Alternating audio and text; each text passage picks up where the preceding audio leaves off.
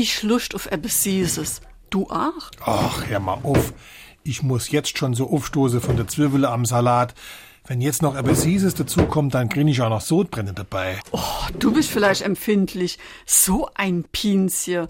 Ich brauch jetzt ein Stück Schokolade. Mach was nicht lassen kannst, aber lass mich in Ruhe damit. Ach, guck mal da. Die han ich ja ganz vergessen. Hat mir es Tanja geschenkt. Die mache ich jetzt auf. Die allerfeinste Praline. SR3. Warum wir so reden.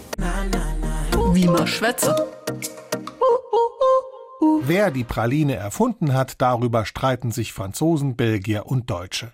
Ende des 17. Jahrhunderts soll ein deutscher Koch des französischen Herzogs de Plessis-Praslin die Süßigkeit erfunden haben.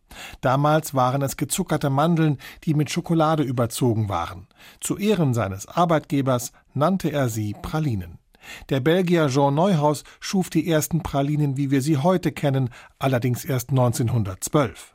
Dessen Großvater, seines Zeichens Apotheker, hatte bereits Medikamente mit Schokolade überzogen, damit sie besser schmeckten. Praline darf man übrigens nicht jede Süßigkeit nennen. Der Schokoladenanteil muss bei mindestens 25 Prozent liegen, sonst spricht man von Konfekt. Und eine Praline muss mundgerecht portioniert sein. Da sind sich dann Deutsche, Belgier und Franzosen doch wieder einig. SR3